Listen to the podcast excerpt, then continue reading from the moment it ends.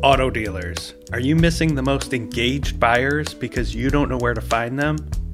At eBay Motors, you'll find buyers so motivated they purchase a car or truck once every three minutes. Just call 866 210 5362 and mention the code AUTO NEWS to get 50% off your first two months.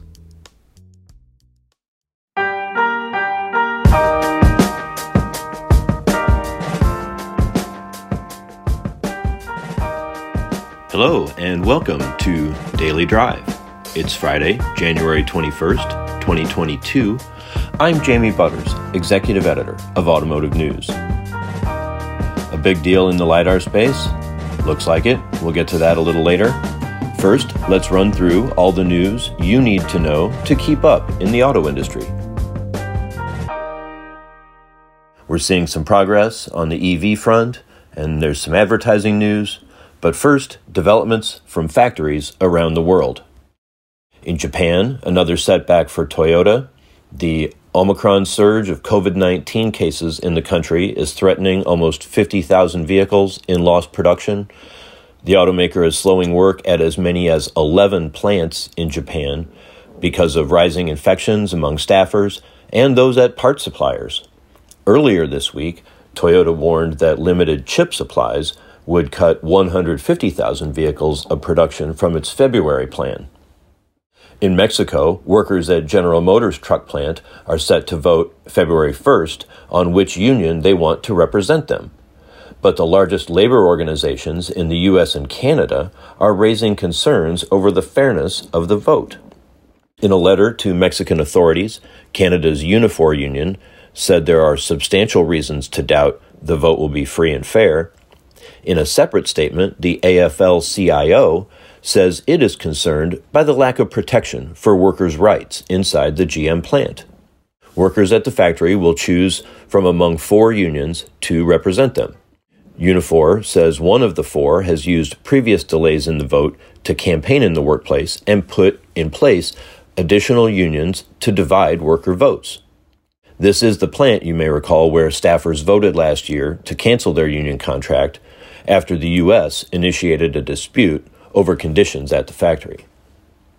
Over to Germany, employees at Tesla's factory will elect its first Works Council on February 28th. However, Germany's largest union, IG Metall, expressed concern that it was too soon for such a move.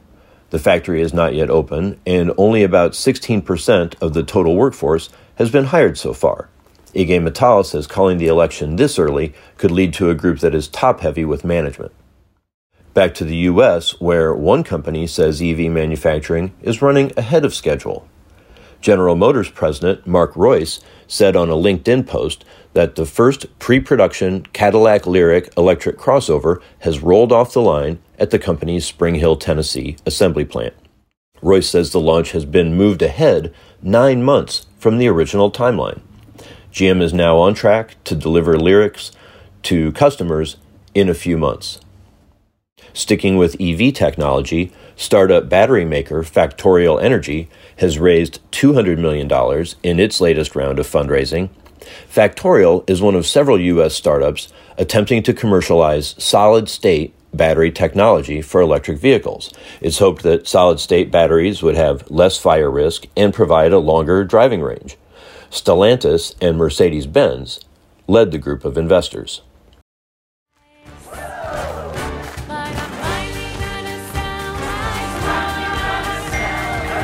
He backed out.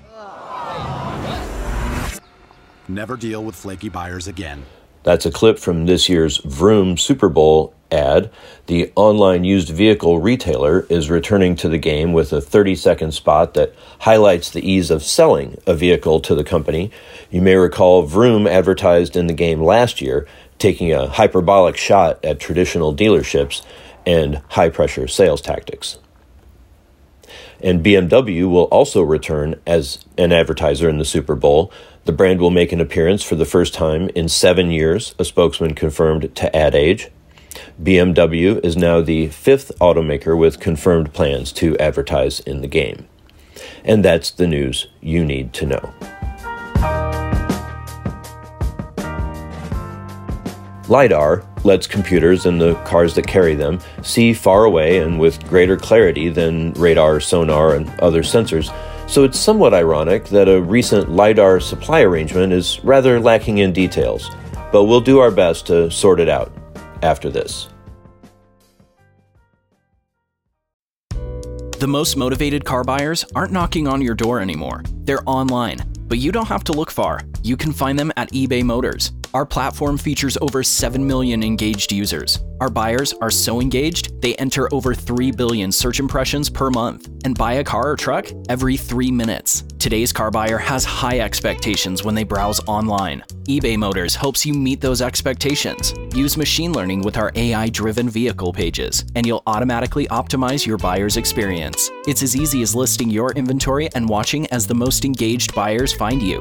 If you've ever uploaded your automotive inventory to a website, you have more than enough skills to get your cars listed on eBay Motors. It will feel like you're setting up an entirely new car dealership within minutes. Once you list your available inventory, you'll have additional support from the platform, including a single destination page for your entire brand. Want to generate more sales automatically? eBay Motors lets you choose between auction, classified, and fixed price listing options so the site does the heavy lifting. It even integrates with your existing dealer or vehicle management system.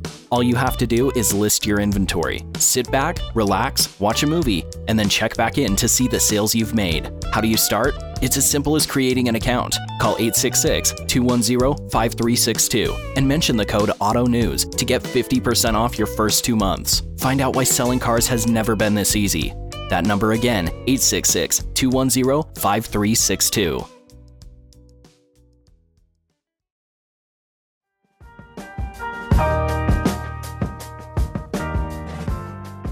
LiDAR startup Luminar says it has established a partnership with Mercedes Benz.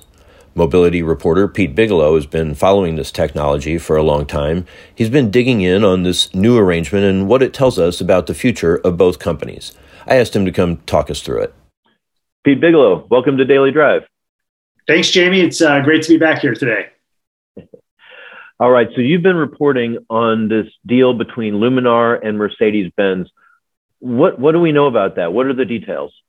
Well, it's kind of interesting. We don't know many details. We know that they've uh, formed an agreement for a partnership to provide lidar for for passenger vehicles. Uh, we don't exactly know when those uh, those lidar sensors will be put on production vehicles, uh, and we don't know the volume. Uh, but Austin Russell, the Luminar CEO, indicates that it's a lot of volume. He, he essentially said that this uh, you know, of all their partnerships, this is the big one. This is this is the big one in terms of the volume game. So so without having hard numbers for you, I can tell you that that they feel this is one of the biggest deals they've made, if not the biggest, and they have made a lot to this point. okay. So, not telling us specifically it'll be on the next EQS or a, a refresh of the G Wagon, but it, it sounds like it's going to be on a lot. Yes. Uh, it, you know, it, it's an interesting point because Mercedes Benz already does have a level three system uh, just about to start production here in the first quarter of 2022 that uses LiDAR. Uh, I'm not so sure who the supplier is, but it's not Luminar. But so we can see a, uh, a step advance here where, where Mercedes is now going to use Luminar for, for its advanced driverless systems at some point in the not too distant future that uh, ostensibly will enhance what they're putting on the road today. One of the things you reported that I found really interesting is that uh, Mercedes Benz is taking an equity stake in Luminar. Uh, what do we know about how that is structured? Uh, you know, again, uh, the details are are scant in the particulars, but we do know that Mercedes, as part of this agreement, will receive 1.5 million shares of Luminar at today's prices. That's probably roughly a 20 million dollar stake. Uh, not sure if Mercedes is buying those shares outright or if they're kind of being awarded on an ongoing basis. But I do know that they vest as, as certain milestones are hit. So I believe that indicates the latter. Uh, but but again, the details on that are are not uh, crystal clear. So I'm gonna uh, put on my speculative hat, and even though we don't know a lot of the details, there's a lot I think, to like in this kind of a structure. A lot of times with startup suppliers, or you know with with newer companies, fast growing companies, really in any industry, working capital is a huge issue. So if this allows for some extra payment up front that leads to capital later, or if it's a, a straight stock sale that they're just not being upfront about yet. Um, you know, it's a way to perhaps fund some of Luminar's growth or even just the purchasing of parts and hiring of engineers while they ramp up. And with these kinds of, with fast moving technology like this, right, you're always worried about the price. Are we paying too much? Uh, is the technology going to change and everything's going to be out of whack? And with, uh, with the big customer, uh, especially a really prized customer, also taking an ownership stake, they're a little bit on both sides of the deal. So they don't have to worry so much about nitpicking over this engineering cost or this part cost because maybe it's all going to come out in the wash, assuming they're going to have a long term relationship. Does all sure. that sound plausible? No, it sounds very plausible, and I feel like uh, you know this sort of deal is designed to to achieve volumes that will bring down the the cost for Mercedes Benz in the in the long run. But uh, but to your point, uh, you know, a startup like Luminar probably always uh, is on the hunt for for cash. Although they're they may be the most well capitalized lidar provider in the space right now by virtue of the fact that they're already working with uh, nine global OEMs and and have two others, Volvo and SAIC in China, their contract for for similar uh, passenger vehicle uh, applications. Well, so that brings me to my last question. You know, you've written before about the lidar field being really overcrowded and uh, and a, a, Darwinian marketplace. Uh, it looks like does this make Luminar really one of the survivors? Yeah, absolutely. I mean, I, th- I, think you could probably go as far to say is that they are the front the front runner at this point, uh, and certainly one of the survivors. Uh, as the whole idea of robo taxis and level four self driving vehicles has uh, I don't want to say collapsed, but certainly crashed back to reality in, in recent years. And, uh, you know, a lot of these LiDAR companies that were working directly with those companies um, have really struggled. And the bridge to long term success has been in this driver assist application. And, and, right now, Luminar has three contracts for that, that particular application. That's where the volume is, that's where the bridge to the future is. So, um, you know, I, I, think that makes them a, a strong contender to be a survivor. Uh, you know, if we're talking maybe a half dozen companies or so, five, ten years from now, but but they may very well also be the front runner. Uh, and I think I think you'd be hard pressed to argue that right now. Uh, really, an an emerging company in an emerging technology that's really changing the the shape of the industry. It for sure is. I think that uh, automakers in particular have realized that you know, maybe two or three years ago, they thought LiDAR might be nice to have for these driver assist systems.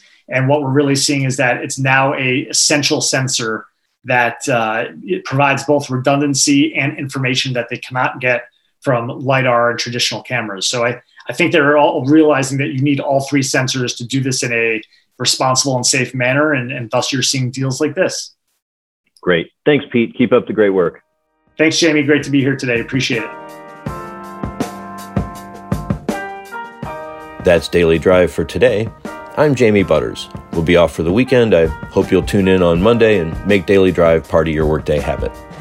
You can hear more of Pete's insights, really hear from his sources, big time experts, on the Shift podcast about mobility.